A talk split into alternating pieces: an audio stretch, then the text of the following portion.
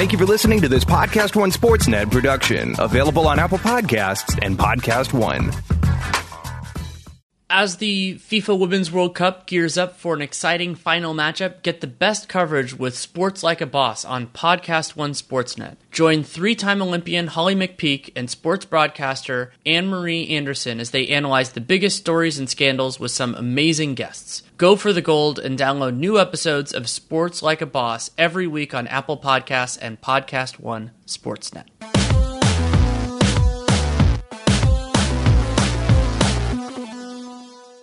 Welcome to Real GM Radio. Happy 4th of July. I am Daniel Leroux, your host, and so happy to have you with us for this episode. My guest is Chris Herring of 538, somebody who I love talking to. And we go through the offseason, some big picture, some small picture stuff. For what we know already, this is obviously pre Kawhi Leonard, so we speculate a little bit about what different destinations would mean, but it's more focused on everything else that has happened since the end of the finals. And the Warriors and the Nets and some of the other kind of smaller moves that really stuck out to us and really great conversation. And it is brought to you by betonline.ag. Use that podcast one promo code for a 50% welcome bonus. And actually stay tuned after after the interview with Chris. I talked with Dave Mason at BetOnline about futures and, and how the free agency affects it, I thought was a really cool conversation. And also TrueCar. Instead of a more normal thing, you can email TrueCar at podcast1.com. Tell them about your shopping experience on TrueCar, and you can win an Amazon gift card. More details later on in the show. Episode with Chris runs about hour 20 really enjoyed it and got in some fun directions including pulling some stats that that we I think we inspire each other that I had never I never pulled before so I thought that was really interesting so some new stuff in here and hope you hope you like it thanks so much for coming on Oh, no problem at all, man. Thanks for having me as always. There is a part of me that feels a little weird doing this with Kawhi's decision still out there, but not everything can wait for Kawhi, and I, I, fully respect him taking as long on his decision as he wants. It's one of the most important decisions he's ever had to make. But it is an interesting time to kind of think about not only what has happened, but also a little bit about where the league is going. I actually, well, we can get into it a little later. I actually did like a preliminary, including like not including three teams, tiers estimation of kind of like where all this is going and was was really interested in it but i guess we could kind of start broad scale of really what what have been the most significant takeaways for you so far um, i mean I, I think honestly you, you have to look at a couple of teams. I think the Nets are the really obvious one, and you know you don't have to be a rocket scientist to think that. I do think they're interesting in the sense that we don't know exactly how significant that will be for this year. Um, I don't necessarily see them as like a, a hardcore contender right away. Um, my coworker Neil Payne actually put together kind of a spreadsheet with 538's projections and you know, as of right now, it's not even clear whether they would be a playoff team based on looking at what they've got right now with just Kyrie and kind of spare parts along with what they had last year. That said, you know, 538 didn't think much of their team last year either, and they obviously squeaked in um, in the last few moments there at the end of the season. But you know, basically thought that they kind of out they they got every bit of success out of their team that they could last season and so kind of overperformed projections and basically saying this season that you know that with some of the guys that you have to give away and the idea that Russell was a big part of the offense that Kyrie will do better than that but that they're going to have a lot of questions about their defense um, and I think that that is a, a fair take I think that they'll make the playoffs but um, you know, I don't think that they're going to be a, this great team right away without Durant being a part of it. So I find them interesting. You know, Utah is a team that I, I think was interesting even before free agency. Um, I I like the Bogdanovich signing for them. Our projection system hated it. Um, you know, I don't necessarily know that it is suggesting that um, Bogdanovich isn't a good player for them because I think he probably will be but it thought that that they made a huge overpay for Bogdanovich, which I thought was interesting.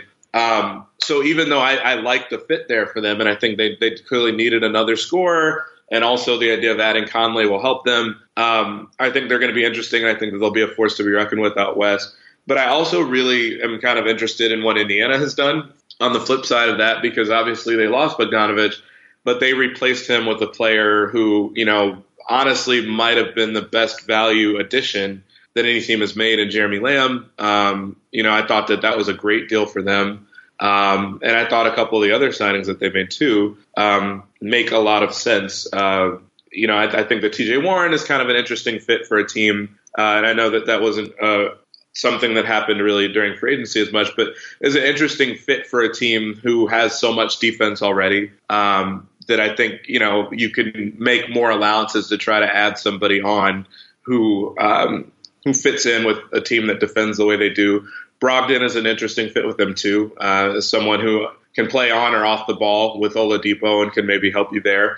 And I think would have been a better fit than somebody like Rubio. Um, and I'm glad that they didn't make that move. So they're interesting, and I think the Bulls have been interesting too. Uh, I wrote a story about them yesterday.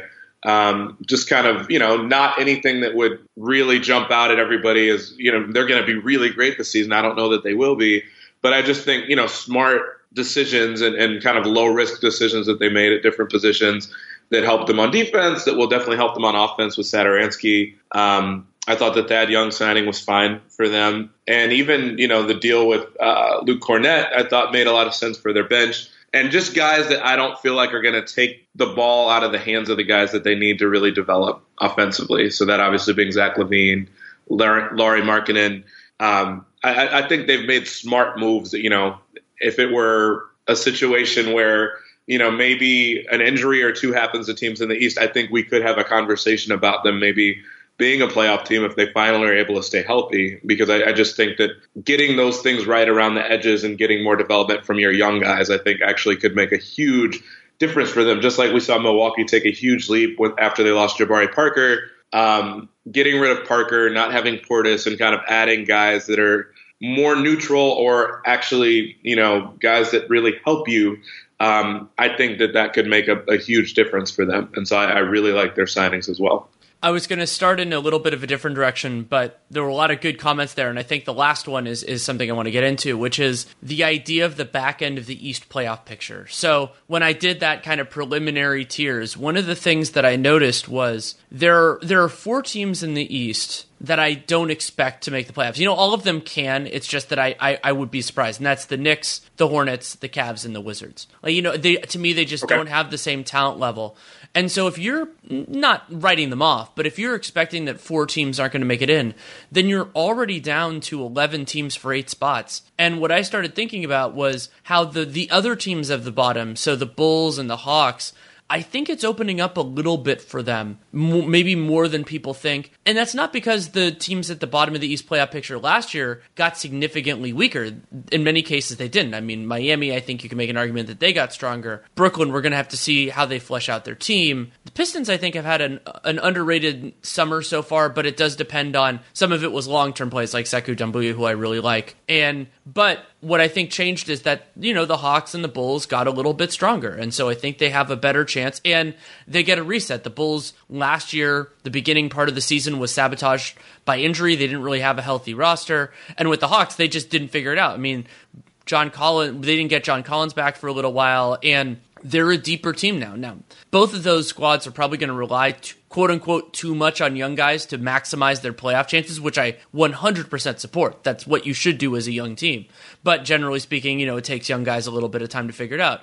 So I'm, I'm really interested in that and, and how all that shakes out, and then how that combines with, let's say, a team like the Magic. So the Magic, they were one of the lower teams in the East last year. They went 40 and 42, but they did make the playoffs and they did win a game against the eventual NBA champions. But they basically made the decision to run it back. They used the mid-level exception on Al-Farouq Aminu, a player I like, but is largely overlapping with the guys that they have. And they used their first round pick on a player who's recovering from a long term injury, and so he's probably going to be out for a while, and rookies don't usually help that much. And they didn't really do anything to address the point guard issue. So basically, what I'm kind of thinking about is, well, you know, it isn't necessarily, we'll see what happens with Toronto, that anybody took a big step down. I think that the bottom of the East, like the bottom of the East playoff picture is tightening up a little bit, and I'm kind of excited about that. No, I, I mean, I'm. I thought it was kind of cool to watch last year. It was. It was. It was strange last year because, with the exception, I think of Orlando, um, you had a lot of other teams that were kind of treading water to make it in. Um, so, you know, the Pistons obviously had a, a, big advantage on everybody toward the end of the season, and then just couldn't win any games. The Nets were kind of in the same spot as well. Miami was kind of just, you know, a win here, a loss there. Um, and, you know, it was kind of unfortunate to not see them be able to figure it out and get in with Wade in his last season. But that said, you know, generally speaking, when you've got four or five teams that all have a shot to make it in the last two, three weeks, that's really fun. Um, but, you know, I think this time you might see teams with a little bit more firepower or a little bit more, a little bit more veteran leadership, um, you know, and guys that are kind of used to these sorts of fights as opposed to having so many young guys in, in, battles like that. So, I mean, I do think that'll be interesting. I, I, do think it's fair to to say that the bottom of the like even you know even the Knicks, I think as much as this is going to be a disappointing offseason for them or has been already, um, you know, people laughing at the idea that they're competitive now. I, I, understand it. I mean, no one expects them to make the playoffs, but I, I look at that team, and if it weren't for how many young guys they have that they're going to be giving so much time to, I don't think that they're like a horrible, horrible roster. I, I, think that they actually have some talent on that roster, and they also have some vets now all of a sudden that are on that roster that are going to be decent players. I, I think Ellington kind of falls in that category. I think Gibson, although he's obviously in the back end of his career, falls in that category. I don't think that they have enough strong guard play right away, and we'll obviously see kind of how Barrett does and how he is. But I, I think that if they had more strong veteran guards, or wing players that, you know, realistically, if there are injuries to other teams, that they actually could be a little bit more in that conversation too, because we know, we always know that teams are going to be dealing with injuries. We always know that a team is going to win five, six more games than we thought. And in a tight race like that, it really may not take much more than that to really get yourself in the conversation for the eighth or the ninth spot, or the eighth, eighth or ninth place. And so it, it is interesting, and I do feel like the East has gotten a little bit better at the bottom. Um, all while saying that the, the top of the East, without knowing what Kawhi has, has, has decided to do yet, um, you know, you look at the Celtics and, you know, you might expect for them to take a little bit of a step back, um, maybe more than that based on losing Horford. Um, I think Kemba will probably be a, a, pretty good fit there, actually, with, with who else they have left. Um, but Philly, you know, I don't really, I don't know what to think of Philly. I, I, I feel like if you told me that this is what they were going to do this summer, I probably would have kind of grimaced a little bit um, because I, I just didn't think it was possible that they would lose Butler after the postseason that he had. Um, after you know the fans, I think kind of fell in love with him there. Um, you know, saved them in, in, a, in, a, game or two, kind of woke them up in a different way. In, in other games, you remember the game where he kind of got ejected for having Embiid's back there with the whole Dudley thing. And that sort of stuff just seemed to really impact the, the Sixers in a positive way.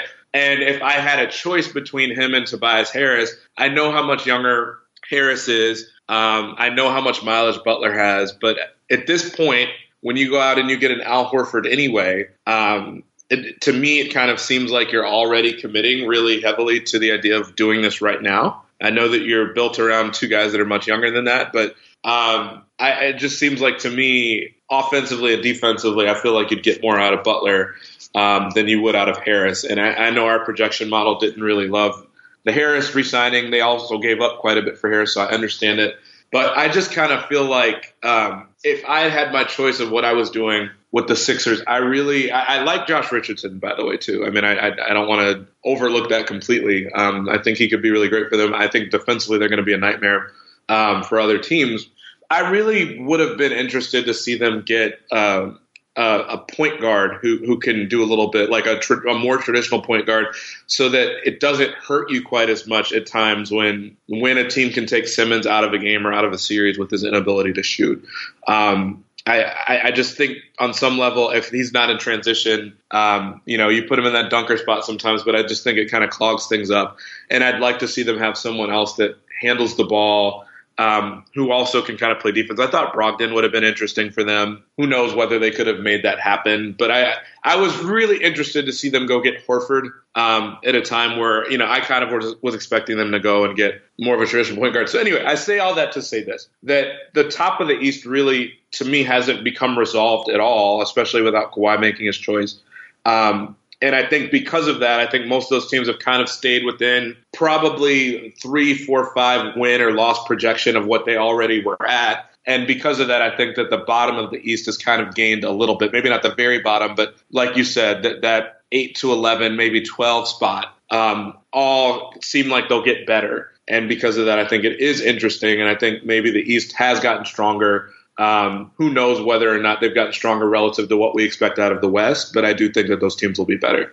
Yeah, I like that you grouped the the Sixers and the Celtics together because I think of them as the two the two East pivots. There's a West pivot, and I think we'll spend some time on them as well. And what I mean by that is a team that it seems like what happened was their desired outcome. In the Celtics case, it seems like the writing was on the wall, at least for the most part, pretty early. In the Sixers case, maybe less so. That they had to go to a plan B or a plan C. And I think I'm a little bit more supportive of what the Sixers did, mostly because their defensive potential is otherworldly. I mean, It this is. is they they and it's not only because they're like their starting five is really good. I think there's more versatility there now too. Josh Richardson is really good on smaller guards, and that was something they were missing. They also don't have the weak link of Redick. Right I mean, Redick was a, was a great player, but you know, on defense, he gave them a point of attack. And now having Horford and Embiid, you can go with a lot of different styles. And they already have James Ennis. I'm guessing they'll take some more flyers on the perimeter as well. Maybe they get something from Zhaire Smith or Thybulle, you know, even if it's like 10 minutes a game from one of those type of guys, that could be another boost. And I do worry a lot about their offense. I think that's that's going to be something that holds them back. And depending on, I mean, it seems like ah, actually I don't want to spoil that. Something we'll talk about later. Um, but so, but I think overall, you know, if let's say it was a constraint that Jimmy Butler was going to leave, I don't know when Elton Brand would have known that or anything like that, but I think they did a pretty good job. And the point guard question is an interesting one. I think that Brett Brown has a big challenge ahead of him to maybe change the identity of this offense because they just, I think they need to do more through Joel Embiid. I think they want to maybe run some more pick and roll. They have as crazy as it sounds, considering it's not like this is a great shooting team, I think oh, in the aggregate they actually do have more spacing. I think is- so too. which Yeah. is which is wild mm-hmm. because Rich, Rich, they have more guys that you have to respect, and sometimes that's more important than like a single guy who's really really good. It's Right. just going in that direction. I think that is going to help them, and hopefully Brand can get a little bit more shooting on their bench. Going as small as this sounds like, going from McConnell to Neto, I think could end up helping some of that stuff as well. I like Neto a lot as well, but then the, the the Celtics are also fascinating, and and for me, what struck me as being so bizarre is it's true that it's hard to get like a, a great starting center. I mean, the the Kyrie thing we saw that coming and bouncing back by getting Kemba is is great. I mean, the difference those guys are different players, but the overall impact isn't that dramatic depending on how those guys are health how their how their health goes and how their age goes. But what I think is going to be the, the elephant in the room for the Celtics, beyond what happens with Gordon Hayward, which is going to be the same thing that I'm, I'm thinking. Go ahead. is is their team defense. I mean, Exactly. Okay. the, the Celtics have been. I, this is true of, of the Warriors as well, and I, I shouldn't have jumped my own point. But the Celtics defense has been such an important part of their success the last few years, and Horford has been integral. But also, it's a team effort, and you know they've got more as rookies or young guys out of Brown and Tatum, especially in 17-18. I thought that those guys did a great job, and Kyrie played the best defense of his career, damning with faint praise as it is, and. Enes Kanter played the best defense I've seen him put out there in that run in Portland, but he still has severe limitations. And what concerns me about Boston at this juncture is that in their preferred starting lineup, and at least as it looks right now, closing lineup, depending on how they structure all these things, running a 1 5 pick and roll might be the easiest way to attack their defense. And that's not a good sign because that's something almost every team does. Yeah. No, I mean, like I said, I was curious to see where you're going with that. I mean, because when really when you look at it, how you feel about their summer, I, I feel like really depends on two things. One, how much of a gap do you feel like there is between Kemba and Kyrie? And you know, there are some people that I don't know. There, there, you talking to different people, you would get different opinions, but some people would say it's not that horrible. Um, and I think the other thing that a lot of people take into uh, account with Kyrie is kind of like what impact is he having on your young guys from like a you know from a morale standpoint? You know, is he is the kind of off the wall stuff that he says helpful or hurtful? I, I imagine a lot of people would say it's probably not helpful at times. Um, and so, how do you feel about that? Um, you know, Kyrie also has had a more extensive injury history too than, than Kemba Walker. It's something to take into account. So that would be the first major question, obviously. But also, if Kemba was willing to come, which he obviously was, and Kyrie was out the door regardless, it kind of doesn't matter. You know, you weren't going to be able to keep Kyrie. And so that's number one, that question. Number two is obviously how do you feel about Horford and kind of his aging curve and, and the idea of whether or not he was going to be worth the money because it sounds like they probably could have kept him if they were willing to spend as much um, or to go longer on the contract or what have you. And so, you know, I think that's a very fair question to ask too at Horford's age. But even if you didn't necessarily want to keep Horford at that money, looking now at the situation and looking at Kanter um, gets to something that you just talked about, where he did look a lot better at times, and and you know was able to cover. Um, switches and screen and rolls a little bit better or a lot better depending on how you viewed it um, but can he do that consistently? And can he do that over the course of a season? Or is it something that he can just kind of lock in on for the playoffs or try to lock in on a little bit more, knowing that teams are going to basically feed him a steady diet of that? Um, and I, I mean, even if he can, I would probably still be willing to take a 35 or 36 year old Al Horford's ability to do that as opposed to his. And, you know, offensively, I think we know exactly what Kanter specializes in. Um, and, you know, he'll never be Al Horford and have Al Horford's skill set from that standpoint. I do think that what he does is underrated. I actually think that Kanter, as weird as it sounds, would have been a, a really, really good fit for a team like um, the Lakers potentially, especially depending on whether or not they go out and they get um, somebody like Kawhi. And it wasn't realistic that he was going to wait that long. That um, in Kanter's case. But I, I kind of view Kanter as someone that if you have him in a situation, I think like um, like the Blazers, I, I think even like Oklahoma City or something like that, where I think he has even more value on clubs like that because if you've got two or three guys that really are dependent upon to shoot, that you kind of have, uh, you know, Kanter in position to kind of take advantage of Kobe assists, basically where he can just get putbacks because either you can't focus on him enough or getting a body on him, um, and he's just in position all the time, almost like a vacuum to just kind of clean something up. And so I, I don't know. It, you know, well, we'll see. Obviously, Tatum is still there. You're going to have Kemba, so you're going to have a couple of guys that are taking the bulk of the offense. So maybe maybe he has that sort of success in Boston too. But I think he actually can be even more successful with teams that have a bunch of star players or a couple of really big star scorers. Um, and I kind of would have liked his fit. I think that was part of why he worked in Portland because of all the attention you have to give to CJ and Dame. But maybe that will work well in Boston too. But uh, obviously, the key to it is the defense um, because I, I, think that you know Kyrie, in, in some cases, you would prefer to have him over Kemba from that standpoint. And I think that Horford, there's no question about which player was better defensively, even with Horford maybe having lost a half step last year um, that you still trust his instincts more than you ever would with Kanter. And in game-ending lineups, as you said, I, I think that figuring out how Boston navigates that and figuring out how Boston is able to do in the playoffs in a situation like that will be huge uh, as to whether you can keep Kanter on the court. Right. And Kanter, like a few other bigs, I would have DeMarcus Cousins in this conversation, at least as of what we saw from him last year, still recovering from injury and all that. But also, this is just his general game is that they're players who I think are more valuable on teams that do not expect to, let's say, make the conference finals because they bring a lot of positives to the table and their negatives aren't as prevalent in the regular season. But if they get into the best, the best, their limitations in pick and roll and all those other things become bigger deals. So now with Cousins last year, got the mid, got the mid level, not that big of a deal. But with but in and they had other options, which is I think what was important. And, and in this case now, if Kanter doesn't work, especially because the as of right now, the Celtics don't have any of those like big fours that can potentially play the five. That really, if let's say Kanter that night isn't working, they're looking at Theis, they're looking at Robert Williams, and maybe one of those guys takes a big step up. I I think both of them have the potential to. But if the Celtics think they have these lofty aspirations, I think those things get in. And so it's hard to know exactly who would have been available. Like, for example, the money they could have offered Kevon Looney would have been pretty similar. It actually would have been a year shorter than what the Warriors ended up giving him. But I would have liked Looney more because I think he fits their defensive idea more. And because the Celtics have, broadly speaking, I think they have enough offensive talent where Kanter's value add uh, isn't as strong on that end of the floor.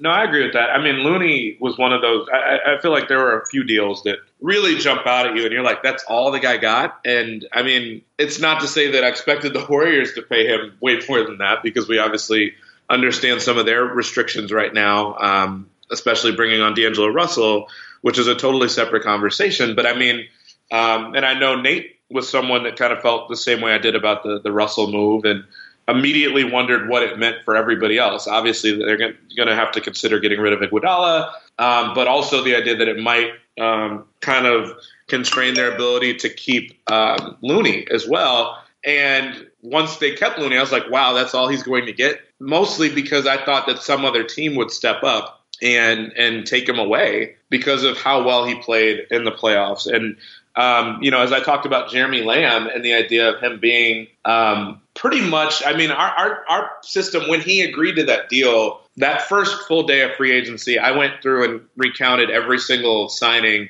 and kind of, you know, what they got in the deal um, through the reports and for the amount of the average annual value of their deal and weighed it against 538's projection model of, of what they're expected to produce as far as statistically and um, from an advanced metric standpoint, how much that contribution would be worth. And basically, um, you know, for guys like Kemba and guys like Kyrie, max level guys, they always have the ability to outproduce um, a max deal, and that's why you know people. So many people are of the opinion that um, that you should just allow teams to pay whatever they want for these guys uh, and just make it a t- completely open market so that you can do that as opposed to capping what someone can earn and then just making a team kind of deal with the ramifications of that um, through the salary cap. But anyway, aside from the top four max guys who I think were um, Durant, Kyrie, Kemba, and I think maybe Butler, if I'm getting it right. Um, Jeremy Lamb was fifth on the first day as far as the best value um, per season that you're getting, where you were like getting $11 million more production and his projected statistical value than what he was being paid. And that was the first day. And then I think Looney's situation came about the second day.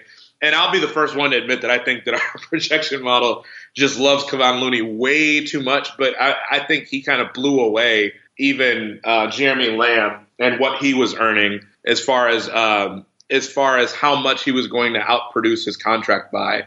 Uh, um, because our system has him being worth like 50 million a year, which is insane. Wow. Um, I think I, I, I, unless I'm getting it wrong, and maybe I can try to look at it while we're on the phone here. It's kind of one of the biggest. There are a couple that stand out to you where you're like, this is kind of nuts. One of them is um, Kevin Knox is worth, I think, uh, negative 90 million over the next five years. According to the system, it really hates him. And I mean, he had a really, really rough season. And so I think that's understandable as to why it looks that way. His numbers like almost come off the charts. Like it, there's literally a chart that you look at and it doesn't seem to make a whole lot of sense because you look at it and you, you almost can't see some of the numbers because they're literally sliding off the chart. But um, in Looney's case, yeah, I'm looking at it now. His five year market value, according to our system, is $156 million over five years. And so, I, like I said, I would be the very first person to say that is nuts. It's wrong. Um, I think he's a very, very good player, but I also think that, you know, until he's in a situation where he's getting to do more offensively, we don't know we don't know how exactly how much he should be worth, but you know, within that system for Golden State, I don't think he's going to be called upon to do that much. Um, you know, because of the other offensive guys that they've got. Um, but you know, it basically grades him as having a fantastic plus minus, which a lot of guys on Golden State have. It has him as being a fantastic rebounder. It has him being a, a fantastic shot blocker, and his true shooting percentage is off the charts. And he's a big man, and so you know these things, all those things are are things that come at a premium, specifically if you're good on defense. But yeah, it has him as being a $50 million a year player, um, and it has him as a future all star in our system. So I, I think that it is, you know, drinking the Kool Aid way too heavily on him. But that said, when you can get anybody that has those sorts of numbers and that sort of, you know, advanced metric ability um, for five million a year, um, we're talking about something where you know it was it was it kind of blew my mind that that was all that they had to pay to get him back, and that nobody else was willing to come to the table with more than that, or maybe they were, and Looney kind of said, "If you can get me this, I'll stay." And I don't know what you know what the dynamics of that were. It seems like he likes playing there. Um, they talked him up in a way that I thought that was really interesting, where um, Kerr kind of called him, I think, repeatedly, essentially like a foundational piece of this team and that you know he's a big part of this team and he kept saying that you know not quite anywhere near the way that they were talking about Durant as being the best player in the world and stuff like that where it felt like to some extent even if they think that maybe this is part of trying to recruit Durant back um, it, it, legitimately felt like they understood the value of Kevon Looney and really wanted him to stay there and needed him to stay there. And so maybe Looney kind of was giving them a deal. I don't know, but um, but the guy has incredible value. Again, I don't think anywhere near what our system has him at. But um, I was surprised that that nobody else stole him away, um, particularly after it became more clear that Iguodala was going to be forced to to um, well, not forced, but that the, the Warriors were going to make a deal that kind of forced him out. Um, I figured that somebody else would step up and take Looney away from them, but you know, to the Warriors' credit, they didn't let that happen. Yeah, I think the takeaway. I'm sure there are people who, when they see a model put out something like that, freak out and go, "Oh, look at that means it's it's so screwed up and everything like that." And the way the way that I would when I see things like that, or major outliers and something like synergy, or just in counting stats or whatever it is, is you try to see well okay it's overstating things but is there is there a reason there that is worth maybe that that other people are missing something and i think that's a really interesting question with looney and his fit with the warriors i think is actually a little bit worse now than before just because part of what made Looney so great with the Warriors was that they had so much offensive talent that having a extremely right. low usage hardworking executor worked really well because they just didn't need the things he wasn't bringing, and right. I thought that worked that worked well without Durant, without Klay Thompson for most, if not all, of this regular season. That's going to be more of an issue. Plenty more to talk about with Chris Herring, but first a message from BetOnline.ag.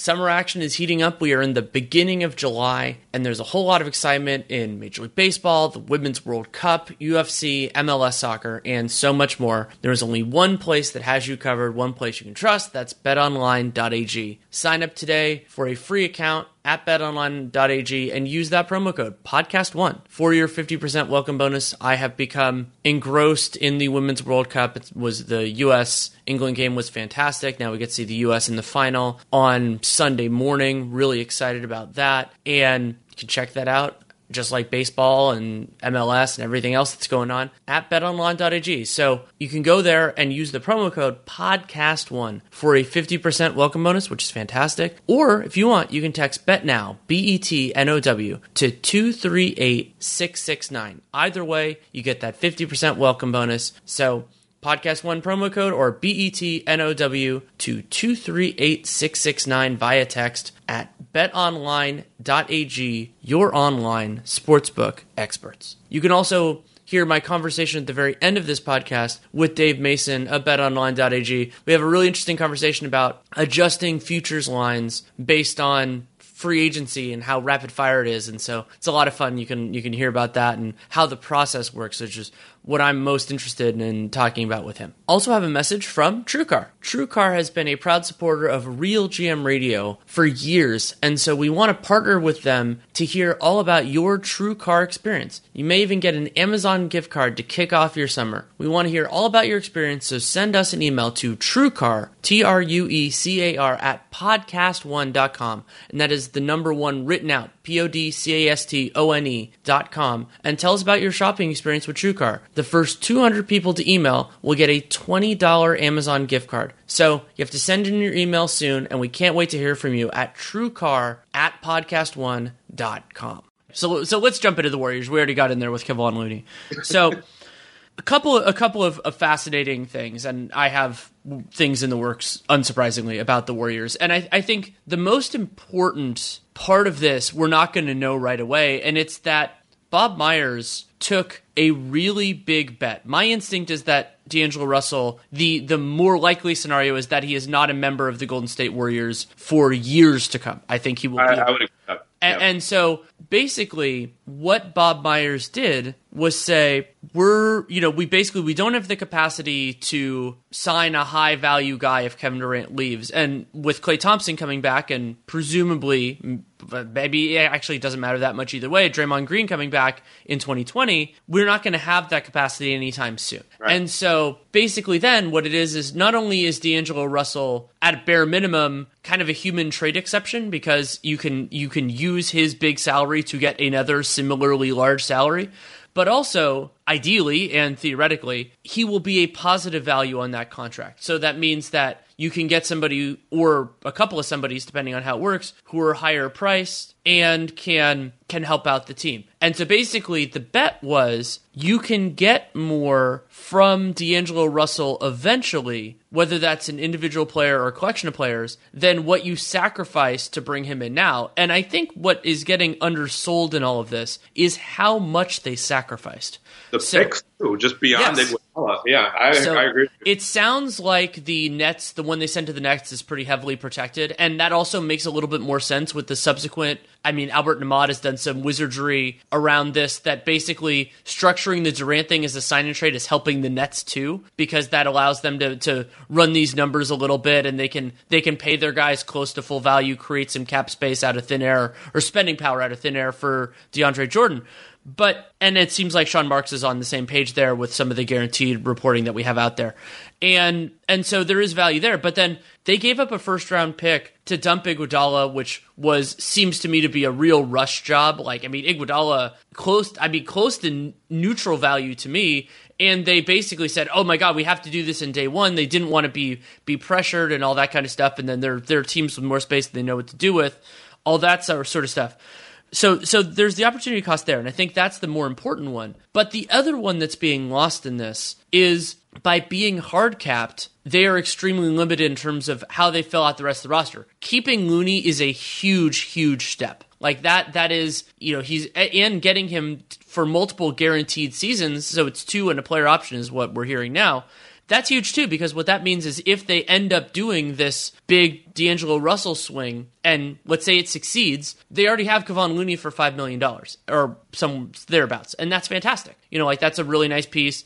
Steph and Klay are already there. Presumably, Draymond Green is there, but basically having to fill out the rest of the roster with minimums and dump Iguodala and give up at least one first round pick for the trouble. That's a lot. Oh, of course it was. Um, and I mean, I, I, I think to, to go back to one point that you made about the style of play that works with certain guys and may not work as well now. I mean, Klay was a perpetual motion. I say that like Klay is dead. Klay is a perpetual motion kind of player um, where you can't just guard him. Uh, you know, I, I, I thought about someone like Steve Novak in the years I covered the Knicks is a guy that, you know, might come off a screen or two or more than that, but is largely a guy that if you forget about him, he'll make you pay for it. Klay, you can be basically in his jersey and he can still knock down a three on you, aside from the fact that he's running all across the court the entire game. So not having him in the mix um, is huge. I mean, we don't even really have to go into how big it is to not have Durant, obviously, who can do a little bit of everything and, you know, is also seven feet tall. Um, so taking those two guys out of the mix for at least most of the season, obviously Durant for the entire season and going forward, um, everybody's role on offense becomes different uh, because everybody theoretically has more attention being paid to them now. Uh, Looney, that being true of him, but also another player that I think about too. I mean, we watched JaVale work so well with them and for them um, for that time. And it's really interesting to watch the Warriors now bring in Cauley Stein, who is someone that I think really could have benefited from those sorts of players if they were there um, because of his lob ability and stuff like that and maybe neutralizing some of his weaknesses on defense by having other guys around like Klay. all of a sudden now, you know, I I don't dislike the fit for Willie Cauley Stein, but I, I am curious to see how it works now without those other guys being there, um, because I don't think it's as much of a sure thing anymore. Um, to to just kind of throw him in there and watch him rack up huge plus minus numbers the same way that someone like JaVale did. Um, I just don't see that as being as great a fit anymore as it was before um, because you're not going to have as many shooting threats or guys that you're deathly afraid of leaving open the way that you did before. And so between that, between the fact that, like you said, you've got to fill out the roster with mostly minimums now, Um, it, it is going to be fascinating to watch. And I mean, I heard you mention this before in conjunction with the Celtics as it relates to the Warriors. I mean, I have real questions about their defense. Um, I would have had way more had they not been able to get Looney back than I do now. Um, I actually literally had kind of submitted a, a, list of kind of story ideas to my editor earlier in the week and said, um, you know, Klay's not going to be there. Durant is gone. And, you know, people kind of disagree sometimes on exactly how great Durant is on defense or how good he is on defense. But between him, Klay, and the idea that it, at one point, you know, they're trading away Iguodala and it's not clear whether they're going to even be able to bring Looney back and they're putting Russell in the mix. I immediately kind of submitted an idea to my editor, said we, we've got to write about how this impacts Golden State's defense. And, you know, then they got Looney back. And so I'm kind of thinking in my head, I don't think their defense will be as good. Um, I, I don't know yet exactly how the Russell fit will look. But, you know, to my eye, it, it's not a huge um, leap to say that they may not be a top half of the league team in defense anymore. Um, just plugging in Russell's minutes in, in place of someone like Iguodala, um, obviously Klay, and people like that they they could be kind of rough, and that's just not something that you're used to thinking about um, when you think about the Warriors. Now, I think they were only like what 13th last year. They they weren't great defensively last year, but that was with injuries, um, and you know that's also with the idea that the team gets bored from time to time. But um, I think even if they're trying, you know, really trying next year, I'm, I'm sure Kerr will kind of whip them into shape as best he can but it just doesn't strike me as a, a special team defensively anymore. And um, you know, maybe there are some things that can help augment that. I, I think that Cauley Stein. It's crazy to think that you know everybody's take on him coming out of college is that he was just going to be a beast defensively because of what he did in college. Towns was the same way. You know, a couple of those Kentucky guys have kind of had that reputation now. Um, but you know, if it's an effort thing or an IQ thing, whatever it is, maybe you can get more out of you know kind of his natural ability his physical ability uh, once you kind of have a better coaching staff around him. Um, I'm not sure. They're, you know, it's still a little early to tell, but uh, like I said, to my eye, and I think I heard you saying some of this too, that like that's my concern with them. I think they'll be able to score. I, I think the scoring will become a little bit more difficult at times. We have to see the fit between Russell and, and Curry because, frankly, Russell didn't play all that well alongside uh, Dinwiddie, or at least the team didn't play all that well when they had that as a, a duo um, with the lineup. Obviously, Curry is a lot different than someone like Spencer Dinwiddie, but um, we we have to see how D'Angelo Russell kind of fares with another guard who handles the ball as much as he does because in the past, you know, with the Lakers, we saw it with Russell and, and with the Nets, he wasn't always the best, um, you know, in terms of the team's overall concept when he had to share the ball so much with another ball handling guard. So um, there are a lot of questions I've got, some offensive, but but mostly defensive questions about this team and how they look without even getting into who all they'll be able to add. Because as you said, it's going to get tight, and I don't think that the Warriors are going to be anywhere near a favorite um, or even you know maybe a top four seed anymore in the West. And so, how much are teams, how much are players just jumping at the chance to play with them now that they don't look like they're going to be a, a true contender in the West anymore? Especially when all they can offer is the minimum. Uh, a quick addendum. So you talked about Cauley Stein and some of the other Cal- towns and some of the other Calipari Kentucky bigs. I'll add another one there, and this is going to be a, a, thread we can't probably talk about too much on this, but is worth noting. Anthony Davis. Davis came in with a sterling yep. defensive reputation. I expected him to win Defensive Player of the Year at least a couple of times, and maybe it's the offensive workload or everything else, but he hasn't quite gotten there, and that's going to be an important part of the Lakers season. But I, you can pick that thread up if you want, but I'm going to talk about the Warriors a little bit before we lose that one, which is what made the Warriors special. And you're right, they they weren't as good overall last year defensively. Some of that was injuries, Draymond dealing with that shoulder thing, and those guys right. taking it easier during the regular season. But they still had the fastball when they were healthy. And the reason why is because the Warriors had this critical mass of intelligent, savvy, physically talented defenders. And that critical mass is definitely gone for the 1920 season because without Klay, or I mean, as long as Klay is out, because they don't really have a replacement for him defensively either. But probably moving forward because it's so hard to find those guys. And they're missing too many of them. And I agree that Uh, was well, I don't agree. You didn't posit this, but Durant's defense day in day out I think is overrated because he has these highlights and when he's engaged, Durant can be a big positive but those don't happen as often as people think. He gets right. the shot blocks, but you know, he loses guys on screens. He can be inattentive, and that'll be more of an issue on the Nets because they don't have as much cleanup talent right now. Maybe they'll get it over the next year, entirely possible. And so I think the Warriors are gonna are gonna lose that part of it. But remember the point that I just said about how the war part of the reason the Warriors fell down a little bit. They were ninth in defense on 538, but I think that's you know that that relates to garbage time and some other stuff. I like five, I sorry cleaning the glasses numbers. I was got the wrong name in my head, and the point about Draymond taking some time, yeah, he probably won't have like a, a, nagging injury like the shoulder, but the Warriors have benefited the last few years from being able to take it easier in the early part of the season. And they're not going to be able to do that if they, to me, even if they want to make the playoffs this coming year, because Curry, Draymond in particular, just have a lot on their shoulders. And so they're not coming off of, you know, like let's say LeBron, where oh man, they, they had all this uh, all this heat, and then they have a lot coming into the season, but they got a longer summer because the Lakers didn't make the playoffs. The Warriors had a, arguably a heavier workload this season because of Durant getting hurt and everything else, and guys dealing with nagging injuries than they did in the other years. They also had longer series because of the other injuries. You know, they went six games with the Clippers, they went six with the Raptors, including that catastrophic sixth game when Klay got hurt. And that's going to take a lot out of them. So that's why I think the way to handle this is just see where things are in February, and then at that point, you know, early February, the trade deadline, and just figure figure it out. Then, if you can add some stuff and get better, can do that. Of course, the Warriors also don't have much in the way of at draft assets, so it's a little bit harder to make a buy now move, that kind of thing. But th- I think that's the way they're gonna gonna have to play it. I'm not. I don't know if that's what they wanted to do moving into their fancy new building, but that's what you have to do. Yeah, I mean, I think your your point is well taken about the um, about the fact that kind of how how hard they pushed the pedal um, at the beginning of the season. I mean, I think um, Bobby Marks said it, and I, you know, I saw him getting pushback, or I, I, or at least heard him talking about the pushback that he was getting on the idea that he doesn't think the Warriors will make the playoffs, or he's making kind of a bold prediction that they won't make the playoffs.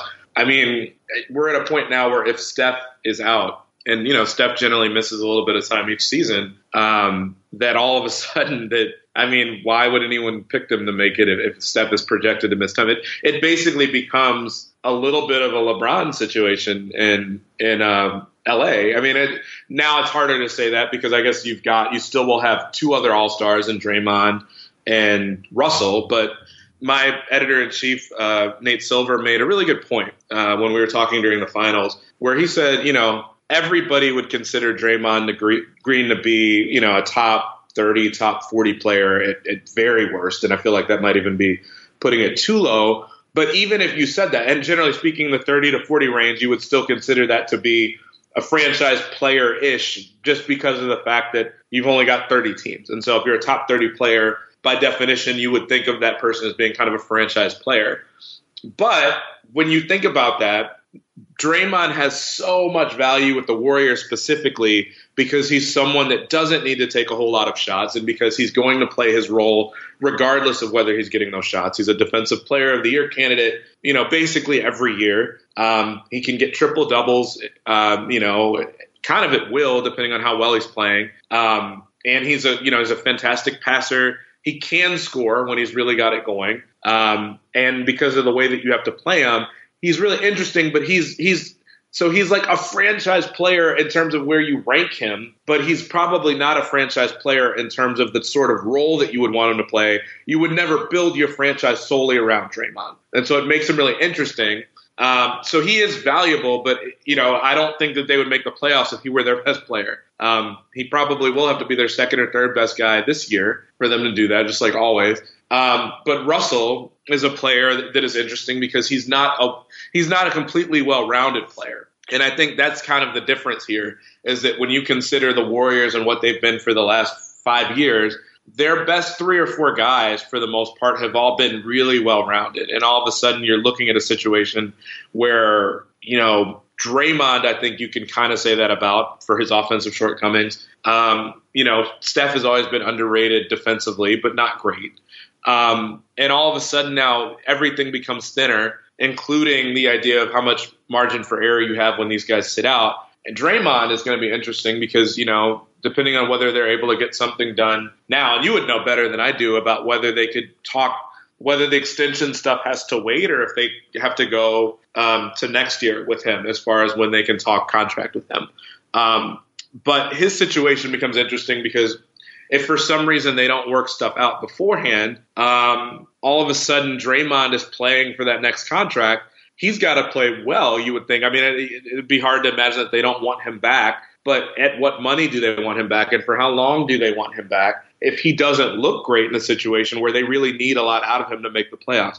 And so, you know, and if he's playing really hard, you know, as opposed to kind of taking it easier, does that put him at greater risk for an injury? Um, and so there are all sorts of questions that make this really a, com- a, really compelling team, probably as compelling as they've been in the last couple years because of so, so, much of the stuff we took for granted before that we no longer can do that about. But um, this team is, is going to be fascinating. I kind of don't know what to expect from them. I, I would be shocked if they even approach the idea of 50 wins really with this roster um, because it just feels like a very flawed team all of a sudden where all the guys that could cover up all the other shortcomings that your your you know uh, peripheral guys had all of a sudden the peripheral guys have to step up and kind of become key contributors to this team. Um, and aside from the fact that you've lost some of the other guys that were somewhat peripheral that you only needed in certain occasions, now you don't have them either.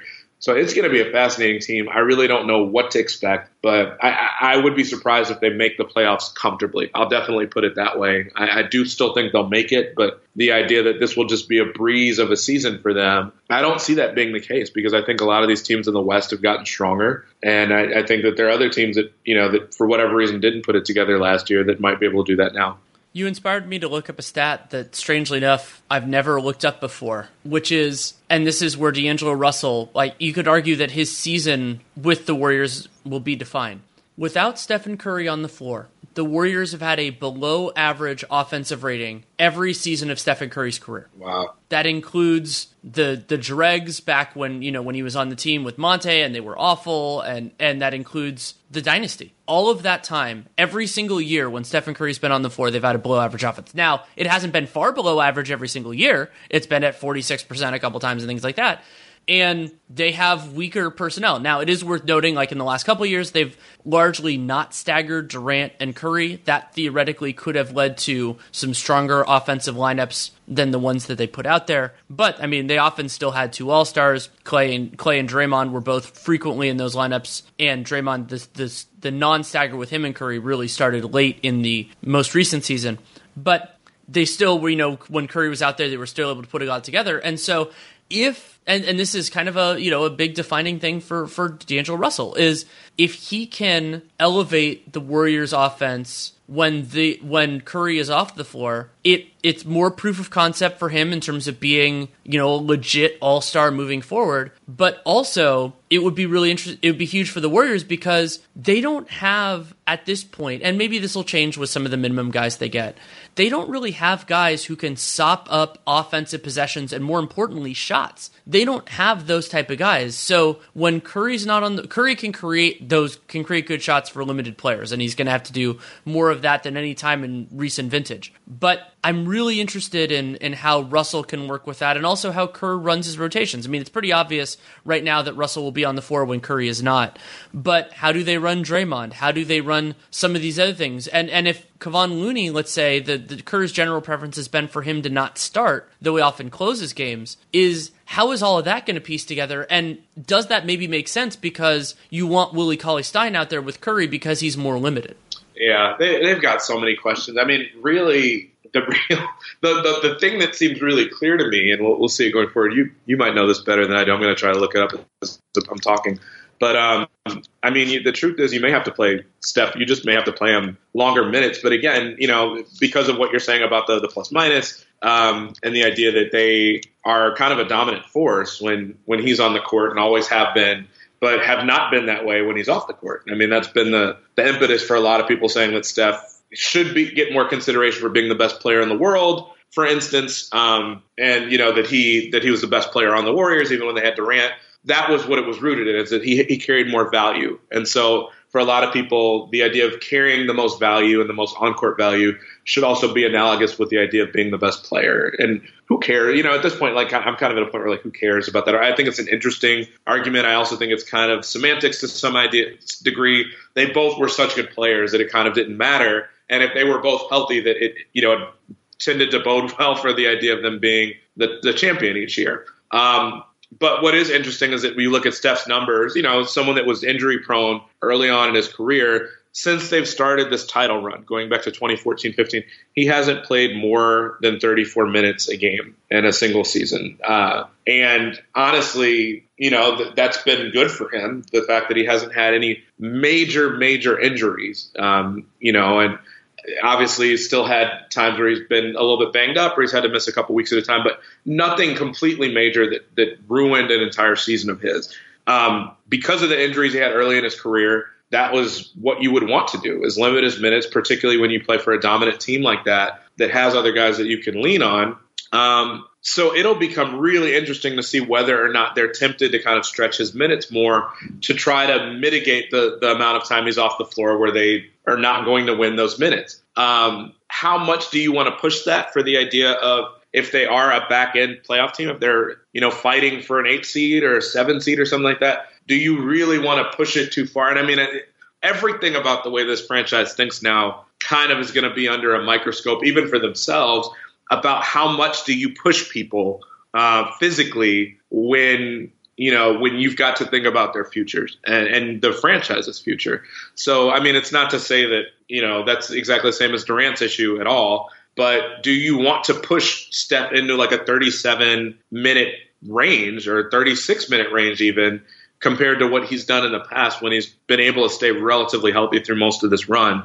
Um, I don't know the answer to that question, and I also don't know if Russell is really, really good and he can be really, really good in the minutes that Steph isn't playing. Maybe you feel even less need to do that. Um, and that would be huge for them if Russell is that good to where they don't need to push Steph's minutes a lot farther up than what they've been. But you know, you've got a lot of things to consider. You're going to have to really kind of watch and see how the fit works for a lot of these things now. Because, like we said, with Durant, they had enough proof of concept of being able to win without him. Maybe not a title, and we saw that happen with the Raptors and, and the shortcomings with that. But we've seen the three of their their other big three with Draymond, Klay, and, and Steph to get a sense of how they play, what sorts of players work well around them, how they do that. Um, we've not seen them have to do that without Klay, and, and definitely not without Klay and without Kevin Durant. And um, what we did see of that in the finals was not the most encouraging. Um, and so now they throw Russell into that mix. He'll help, but there are going to be ways in which he hurts that too. And so I don't know what it will mean for minutes distribution, but that's a big question going forward too. You've also got Curry on a, a lengthy contract for a lot of money, and so I would like to think that you don't push him too far. But um, but at the same time, I, I do think there are going to be um, things from a standings constraint, and you know, from a, a standings point of view, where you know there probably will be a temptation to to roll Curry out there a lot more than he's been in the last couple of years. There's also a challenge that Kerr is going to have to be a little bit more flexible in terms of his scheme, just because they don't like they don't have as many guys that are going to be good in a ball and player movement based system. They don't have a Klay Thompson. They don't have as many intelligent passers. They're really going to miss Iguodala there. And and Durant was a was a very good passer as well. He was inconsistent transition, but as a half court passer, I thought he did a nice job. There are two other quick things uh, I'd like to discuss with you. One is just from a team building perspective, there are two squads that I'm really fascinated with in different conferences, and that's the Pacers and the Blazers. They have this unusual parallel that both teams, through the players that departed and just how they were constructed in the first place, it looks to me like both of those teams are largely going to have three guards and two centers on the floor. They just don't have that many forwards. So Indiana acquired TJ Warren. They also have Doug McDermott. And then Portland has basically had this exodus. Harkless is gone now via trade, Aminu sign, and really their forwards now are Anthony Tolliver and Mario Hezonja. And yes, I love Mario Hezonja, but we'll talk about those limitations.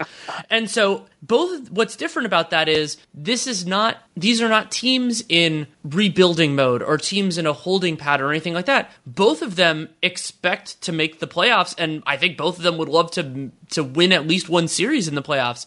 And it kind of seems, based on who is still on the board and what those teams have left, that how they're going to handle this is they're going to slide guys up. Like I think Jeremy Lamb's going to play a lot at the three especially once Oladipo gets back, and same for Bazemore and Rodney Hood in Portland. And then the other thing is they're going to slide fives down. So Sabonis, most prominently, it looks like he's going to start at the four for the Pacers.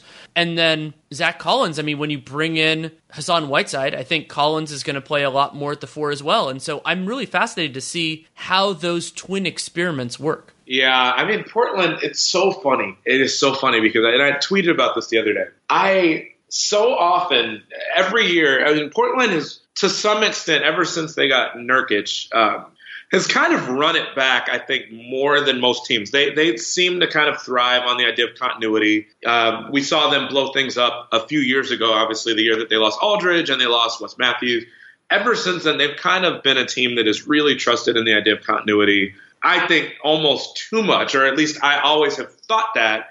And despite what I think, every year they go out and win at least five to ten games more than what I think they will. Um, you know, last year I was really tough on them in the offseason because it seemed so clear that they needed a shakeup. They had been swept by the Pelicans. Um, and, you know, there were also the rumors that came out. I think Chris Haynes had put it out there that they were interested in getting Boogie, but didn't pull the trigger because Boogie and um, Nurkic had the same agent. And so it was like a conflict of interest. So they didn't do the deal. Um, and they ended up just running it back with Nurkic instead. And I was so vocal about where I was like, that's such a huge mistake. You know, Boogie is their one opportunity to really, you know, give this team a new ceiling potentially. And someone coming off an injury is kind of a lower risk sort of proposition to go get him. But you have maybe a third star that you can really build around now. And of course, they don't get Boogie. They, they run it back with Nurkic. Nurkic is fantastic, and they make the playoffs as you know as, as a team that does real damage and makes it to the Western Conference Final. So I've, I've kind of found it necessary to almost hold my tongue with Portland now to give them more benefit of the doubt. I think it speaks to how well Terry Stotts does. I think it speaks to Dame's leadership. Um, I have been a little befuddled by some of the stuff, though. I mean, I, I, I think Bazemore is a, a, very good pickup um, for them. Uh, you know, for Turner in particular, I, I think that was smart. I look at the situation with Tolliver as being completely fine. I think he would fit most teams. The Whiteside one for me, I, I didn't love the idea of losing Harkless, but I think Harkless is is a, a good player. Um, and looking at the larger scheme of it, that was all in conjunction with the Jimmy Butler sign and trade. And the Whiteside pickup for me just kind of had me scratching my head. Um, I get that Nurkic will miss some real time here. Uh, I don't know when he'll come back. I don't know how good he'll be when he'll come back. Whiteside is an interesting gamble, um, but it, it, I think it's a big gamble for Portland on the premise of the idea that they have such a good infrastructure there, where you're hoping that Dame and, and McCollum and, and Stott will kind of be able to keep everyone on the straight and narrow. Because Whiteside, I mean, Whiteside, I, I literally forget about Whiteside sometimes when I think about a team like Miami, um, just because of how how how easy it is for us to not view him as a max player because he's basically not a guy that you can't play interchangeably with different lineups, a guy that when he pouts is useless, um, and the idea that Portland has so few guys on their roster like that, or really any guys on their roster like that. Um, if he's good and he can work within those lineups, it gives them again maybe a little bit of a new ceiling um, because Whiteside has for more or less been kind of in bubble wrap um, over the time that he's been in Miami because they haven't been able to make full use of him. He clearly isn't a max player, but can still be useful in the right situation. And Portland has a better chance than really anybody, I would think, of kind of um, getting him in line with those sorts of things. So I didn't like that move for them. Um, but, you know, in order, to, I, I feel like I'd be hypocritical if I said that they're not taking gambles to try to make, give the team a new ceiling. It is interesting because they are right in the mix. They will feel disappointed if they don't win at least a round. And at this point, maybe two because of how well they did last year. Um, but I don't know that Whiteside was the answer there. So I'm, I'm interested to see that. Indiana is very interesting too because it, it, it did kind of feel like at times for as great as Sabonis was, they weren't all that successful playing Sabonis and Turner together. Um, they clearly had problems when Oladipo wasn't there. They kind of put way too much on Bogdanovich uh, from an offensive standpoint. They didn't have enough other guys that could really create. Collison retired. They were probably going to go in a different direction, point guard anyway. So they bring in Brogdon. I mean, I, I think all of a sudden you look at that. Brogdon is fascinating. I think he would have fit a lot of different teams. I think a lot of different teams are interested in him, and that's why his number was so high in free agency. I saw a stat that made me really interested that, that basically he is just a dynamite shooter when he's left wide open. And obviously, in, in Milwaukee's offense, a lot of his shots were going to be wide open in a wide open offense.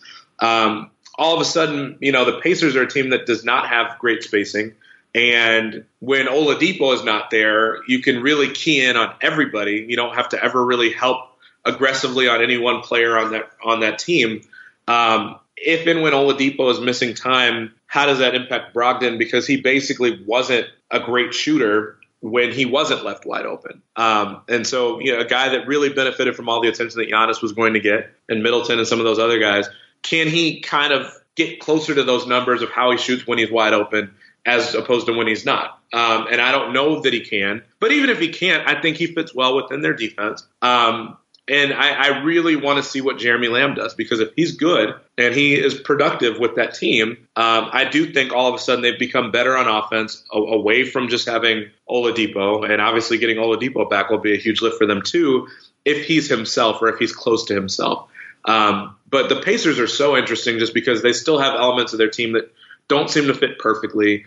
But I think this was the right kind of step they needed to take. I, I mean, I don't think that anyone is going to think that they're going to come out of the East necessarily but they would have been a really interesting team if Oladipo had been healthy. I think they would have had a chance to win at least a round or two um, if they'd been totally healthy. And I, I, don't think that they lost as much as what some people might think defensively with Bogdanovich and, and, and Thad Young. And even if they did, I think that you know um, getting Brogdon there, a, a, bigger guard than what they had there last year, I think that that will help a ton. And I think that Lamb has a lot of length that although he's not a great defender, I think that he can be okay within the rest of the scheme of what they're doing.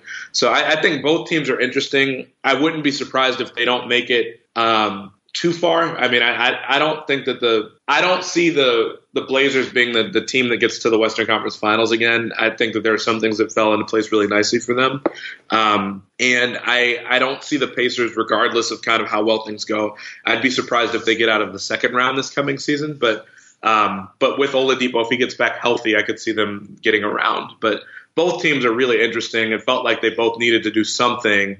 Um, I don't know that Portland did the right thing. I like what Indiana did, but I'm, I'm, you know, obviously both teams for me have kind of done well enough the last couple years to where it's not fair to really question them too aggressively because stuff always seems to play out pretty well for them and they always seem to make the playoffs regardless. I think they're going to miss Thaddeus Young a lot defensively, especially okay. like going going with Sabonis. They're different types of players, and I just think they're a little bit less versatile, a little less mobile, and that that could end up having some ripple effects, especially when Oladipo is out. And something that I've, I've wanted to keep an eye on is that I expected when Oladipo went down for Indiana's turnover centric defense to really take a hit, and it didn't. But I think having Young on the floor was a bigger part of that. With Sabonis, he does get into the lanes a little bit, but I, I I'm going to be interested to see how their steal rate changes over the course of the season. It's going to be something that I keep an eye on. And Brogdon, I do think that he's a good fit. I think he's an especially good fit for when Oladipo comes back, but that'll be worth watching. The one other last kind of last point with this is as I was kind of building out the tiers, and yes, we don't know what's happening with Kawhi, and that's going to change things a lot. I think it's going to be a very competitive race for the playoffs again in the West. Now, it's not going to be, I, I don't think it's going to be as dominant just because you have some of these teams that are taking steps down, but it's the interplay between the teams that are on the rise, like Dallas, now that they're going to have Porzingis back, Sacramento, maybe Minnesota, depending on how their defense looks, maybe New Orleans, depending on how how all this fits together versus you know like the Spurs and the Clippers because we just don't know if they have Kawhi. Obviously, they're not in this conversation. Like it, I think it's going to be something like twelve teams for eight slots at the beginning, and then at least two teams get knocked out for injury. And I'm fascinated to find out who those eight are because I just don't know at this moment. Oh, it's it's going to be. I, I don't know. I mean, I think we always kind of do this a little bit in the off season, but particularly this year, where you look at situations, and I kind of feel like I've gotten away from the idea. When I was covering the Knicks, I used to always, you know, make up a list of which teams I thought would make the playoffs in what order. And I was so off after the first year of doing that that I'm pretty sure I stopped doing it. I mean, it would probably still be a fun exercise, but the the I think the scope of all the different teams that could make it is just massive at this point. I mean, Dallas is really interesting. I actually think they've had a pretty good offseason, and we still don't even know that they're necessarily done. I mean, it's very clear that they'd like to be in on Danny Green, and it seems like Green is waiting to see whether Kawhi wants to go back to Toronto or not. Um, but if, if he doesn't, and if he does decide to go to one of the LA teams, that Dallas would love to have Green. Um, Dallas already got Seth Curry they've had uh, they've had you know they got uh, Maxi Kleber back for uh, you know I, I, think a pretty good deal honestly. Um, they've done a really nice job. I think. I, I, mean, it's you know I I don't know if they'll make the playoffs right away. Um, we don't know how Porzingis will look, which is a big part of it. We don't know that Doncic will take a, a big step forward, or you know, um, I think we've seen at times with Tatum and other people like that that sometimes you can't assume a linear amount of growth um, from one season to the next for a young guy.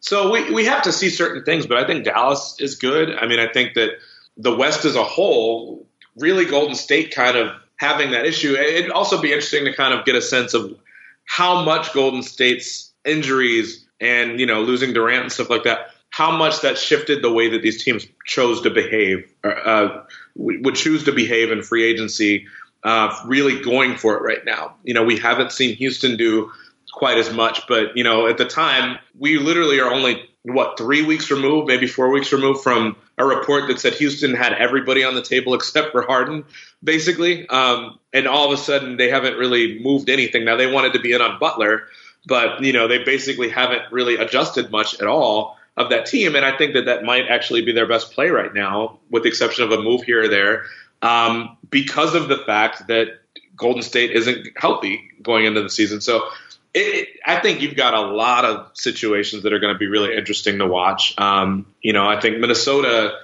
maybe just not having the turmoil of what they were dealing with last year and having Covington back healthy, if he's still there, obviously, um, then Minnesota will, will be a team that's in play to make the playoffs again. It, it, it's just going to be really fascinating to watch the West.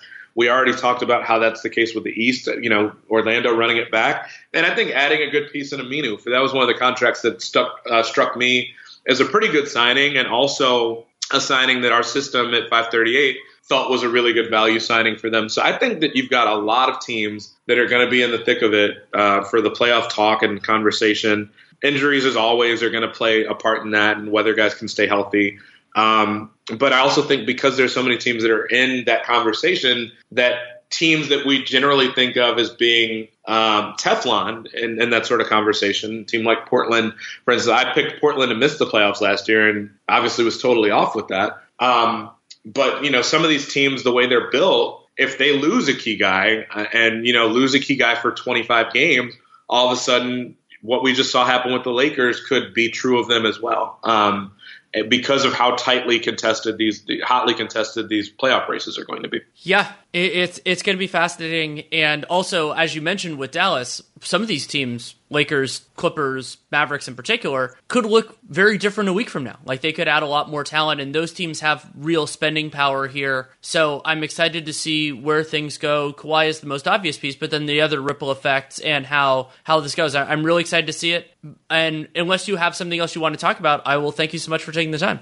No, I'm just just excited to see what happens with Kawhi part of me, the, the, selfish part of me, just so that I can get stuff done around the house. And I was telling you about some personal stuff that um, that I'm handling with my girlfriend and her family this week. Um, I'm hoping that Kawhi stays with Toronto so that I don't have to come up with eight million think pieces about what he'll look like with Lakers and what else the Lakers will do. I mean, it'll obviously be really entertaining if that happens. Um, you know, on some level, if he leaves, I, I think him going to the Clippers would be really interesting too because it forces us to have a much larger conversation about how wide open the top of the West looks if he goes there. Um, you know, I don't think some people will say, well, the Clippers didn't get that second guy. Um, the Clippers were pretty decent last year without him, and if they add him to the roster, all of a sudden, you know, I think that they've been they've been pretty smart in what they've already done with Magruder. I, I thought that the Harkless trade, I love them being in on that. Um, basically saying that look, we don't have a second guy that we're getting, and so let's dip into the space we have and let's take on assets, take on things that will get us assets. The idea that you would get what was it, a first rounder that they got for taking on Harkless I mean, the idea of getting a first rounder for taking on a, a, productive role player is pretty nuts, but it's the sort of thing that smart franchises do. Um, and so, you know, if they add Kawhi to a team that was already that already, you know, basically already had good bones and good structure to them, um, you know, the Clippers could would obviously be a team that you have to watch out for on, on a larger title scale, the same way that the Raptors were, where they just have a solid team and a solid base and add a superstar to it. So all all sorts of things could still happen. Um, I feel like the Lakers will be the, the loudest reaction we'll get if he chooses to go there. But I actually kind of feel like just on a scale of kind of like we don't know what will happen. Kawhi either staying put or Kawhi going to the Clippers would be most interesting, uh, whereas the Lakers would be like the most bombastic move he could make. But hoping that he picks something that um, that requires less think pieces, just so that the rest of us can get to a summer where we can kind of rest up, and so I can work on a book that is due this time next year. But that's selfish part of me speaking regardless of how it plays out, I think it's already been a fun free agency, and um, I'm looking forward to seeing how it shakes out. Since we're giving selfish answers, I'll give mine, which is for selfish reasons. What I would like is for Kawhi to sign a one plus one, so one year with second year player option with Toronto, because then 2020 free agency is a lot more interesting. If he signs a long term deal wherever that is, then that class just doesn't have much sizzle, especially because while Anthony Davis will technically be a free agent, I don't think anybody really expects that to, to bear much fruit. So, because he's going to stay with the Lakers, of course. So, yeah, we'll, we'll see where it goes. I'm excited for it. Best of luck working on the book, and thanks so much for coming on. No problem. And I'm interested. One more thing I'll say. I, I keep saying that too. Obviously, Davis wanted to go there. Um, every time I say that, somebody reminds me of the fact that Dwight was the same situation. Now, granted, Kobe was a much different sort of player to play with than um, than LeBron, and it seems like LeBron, from what the reports are, that LeBron is kind of making it clear to Kawhi even that he'll that he'll do what's necessary to make that work, and that if he needs to take a step back in terms of ball handling, that he'll do that to to better uh, to better help the situation for Kawhi. Um, you know, I, I, won't put it past the Lakers to really botch something. um, the idea that Davis, you know, that while they have him and while he obviously wanted to end up there, that maybe stuff could go wrong. I don't think it would, given that Rich Paul represents both he and LeBron.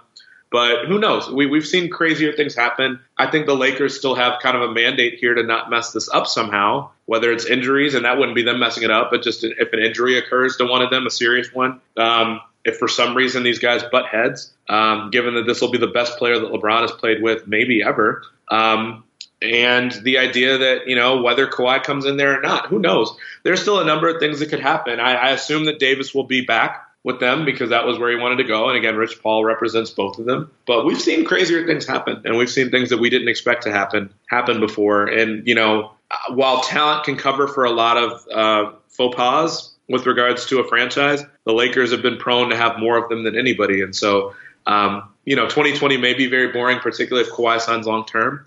But if if for some reason he decides to go long term and the Lakers really don't get that third player, an injury or two creeps in and they miss the playoffs somehow, and let's say there's a blame game going on, maybe Davis does opt in or, or opt, um, you know, choose to become a free agent after all and make stuff interesting.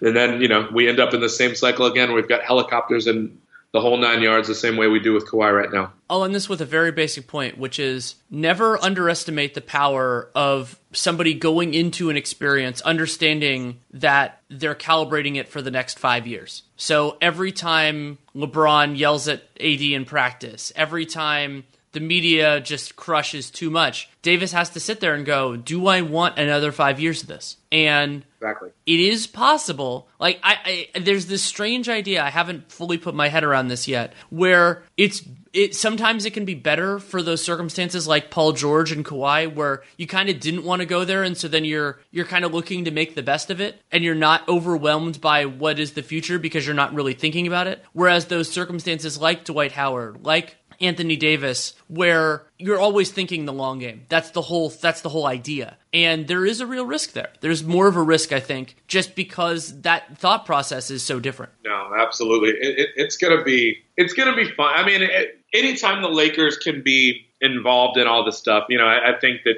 fans get annoyed at the, you know, the exceptionalism that I think some of the Laker fans um, are, you know, that take part in, and the fact that the Lakers just kind of they don't have to be good; they can be in the conversation for any free agent because of who they are and where they are. Um, but it does make it more fun, and the stakes are really high in a lot of cases. I mean, the stakes this whole free agency for them have been really high because of how much they've kind of put in the Kawhi, how many eggs they put in the Kawhi basket to begin with, and you know the idea that they've lost out on guys that they could have gotten um, had they not been so deeply rooted in the Kawhi argument. Um, but what I will say is that you know.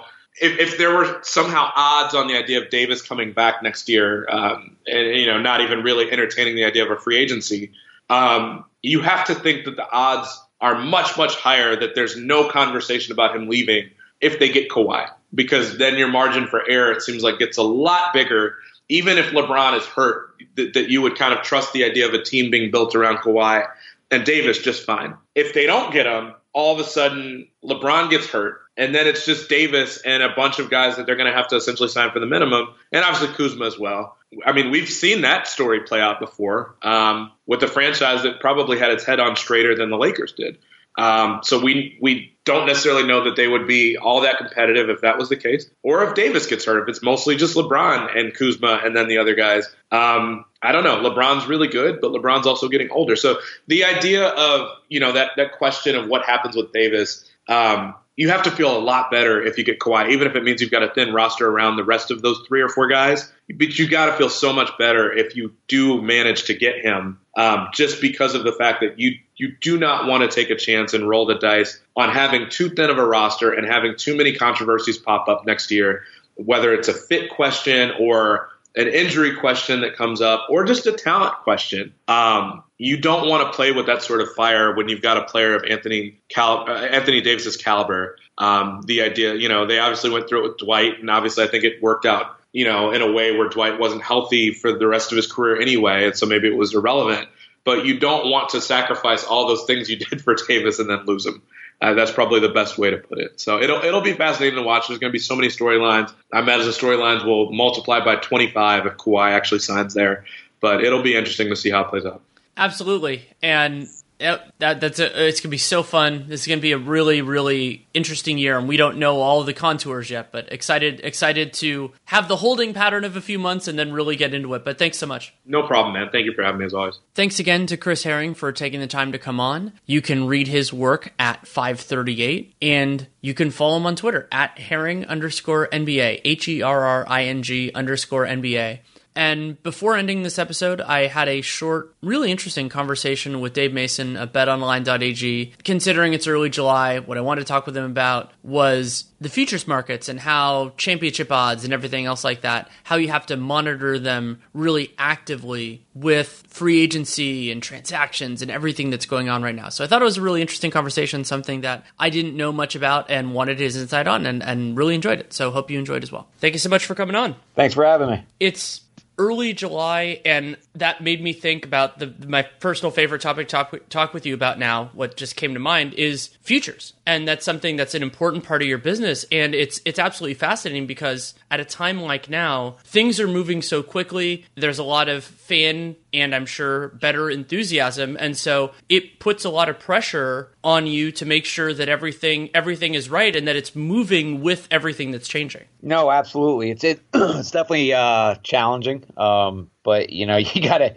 if if every book had its had its um, wishes they probably keep futures down during this time of year because there's just so much speculation and, and you know where's this guy to sign? Where's that guy to sign? Big time move uh, needle movers but you can't. I mean, you have to keep them open. The bettors want that. They love the speculation. They love listening to the rumors and and trying to predict where a player will go and, and bet and trying to see where value is on a future. Uh, you know, Lakers was a prime example uh, a couple of weeks back before the AD trade and and after the uh, finals, Lakers opened up one of the favorites. We opened them at plus seven hundred, which is which was pretty high compared to other books.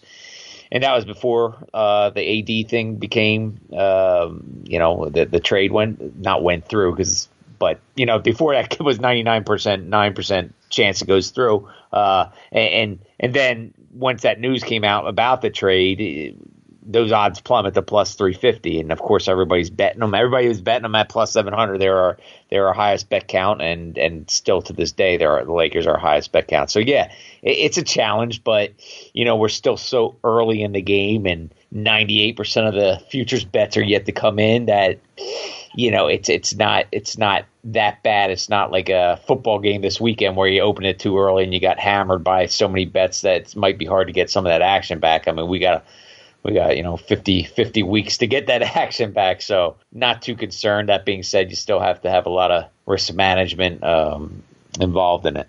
Well, and on that risk management line, I'm sure one of the one of the things that makes it more palatable for you guys is that there are 30 teams and only one of them can win. So even if one team is sure. more, is more heavily trafficked, then a they have to win, and b you know there are all these other options. And part of the great thing, part of the fun of sports is that changes happen all the time, and so it, it is prob- that probably does help help you guys. I would assume. You're you're absolutely correct. You know, in a futures market, there the, the household is higher than on a you know an AB market. So so that helps for one. The math helps the books. Um, and secondly, you know, sure, the Lakers might have been the hot bet of the week that week, but the next 50 weeks, there's always going to be a hot bet. You know, one player goes to somewhere, there's a trade rumor, there's an injury. There's always some hot team that people are betting and trying to get value on. And, and uh, sometimes they're right, most of the times they're not, because the next week, you know, eh, the next week there'll be some other hot team. So, yeah, I mean, the Lakers ain't the only team we're going to get a lot of action on. I can imagine that the recently completed season was a great example of that. I mean, you had lots of teams have hot stretches, and I'm sure the Warriors got a lot of action throughout it, and then it ended up being the Raptors. And I'm guessing they were not the most heavily trafficked team for most of it until maybe the very, very end. Yeah, great example. Um, you know, the Rockets were Rockets were a massive liability for us. And uh, I think you know all that James Harden stuff, and the, the, it's finally their year. You know, James Harden going crazy, and uh, and then and then uh, Celtics people Celtics were a big they were they were a huge liability early on and we, we never got the Celtics in the black but we weren't too concerned but yeah they, exactly there's always a hot team but but you know the the the, the Raptors were were really never that hot hot team I don't know if it's because probably mixture things a they're in Canada and and you know we take so much U.S. action and people are always love betting on their team and also because the Raptors kind of pooped out the uh, previous few uh, playoffs. They, they've always disappointed in the playoffs. That I think people were like, "Ah, it's the Raptors. You know, they they can't do it." So, yep, great example. We're almost out of time, but I wanted to open it to you. Is there anything it could be in another sport or something else that you think is interesting going on and going on on Bet Online right now? Oh wow! I mean, you know, we we call it the slow season, July. You know, it's the least bet. You know, there's none of the major four ma- or none of or basketball and football are on hiatus, but you know, there's always something to bet on, and and uh, you know, happy July Fourth and Nathan's hot dog eating contest is one of my favorite events of the year. But uh, you know, we got big, great Bitcoin promotion too. Uh, for those people who like to deposit with Bitcoin, we offer five percent above market rate on your Bitcoin deposits. So come on over and check the site. We got free agent sign. You know, speaking of NBA, we got all sorts of free agent odds and and and get the early value on these futures. Don't wait till the season. You know, if you if you have an opinion now on some of these free agent movements or rumors, go get the early value now. Put the money down.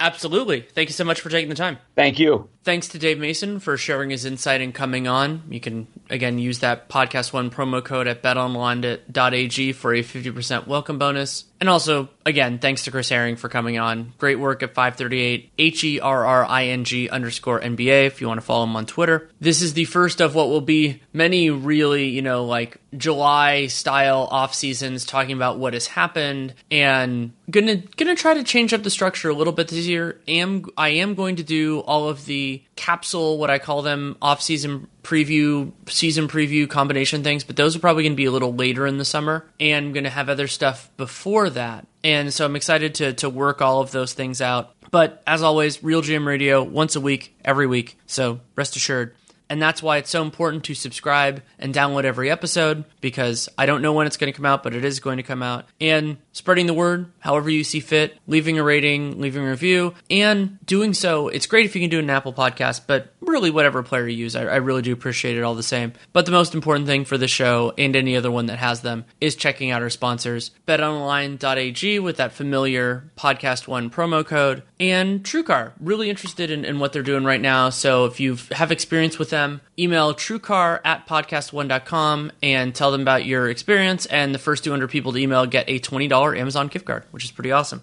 If you have any feedback on the show, good, bad, or indifferent, Danny Leroux, NBA at gmail.com is the way to make that happen. I do not promise that I will respond, but I do promise that I will read it because that is extremely important to me. They go into a separate folder. I make sure before the end of every day that I read them because it's important to me and I it makes the show better. As I said, I don't know exactly where RealGM Radio is going to go over the next couple weeks. I have a couple ideas and we're going to see it. I'm pretty excited about it. And if you want my more daily, you know, the the minutia type of fun stuff, Dunked On with Nate Duncan, we're still running strong. And most of my written work is at the athletic. I have i think i've done like five six pieces already this week and have a couple more that are getting ready to roll out. So you can can keep continue reading there. And yeah that's about it for now. Enjoy the long weekend for those of you who are based in the us enjoy the weekend for those of you who are not and thank you so much for listening. Take care and make it a great day.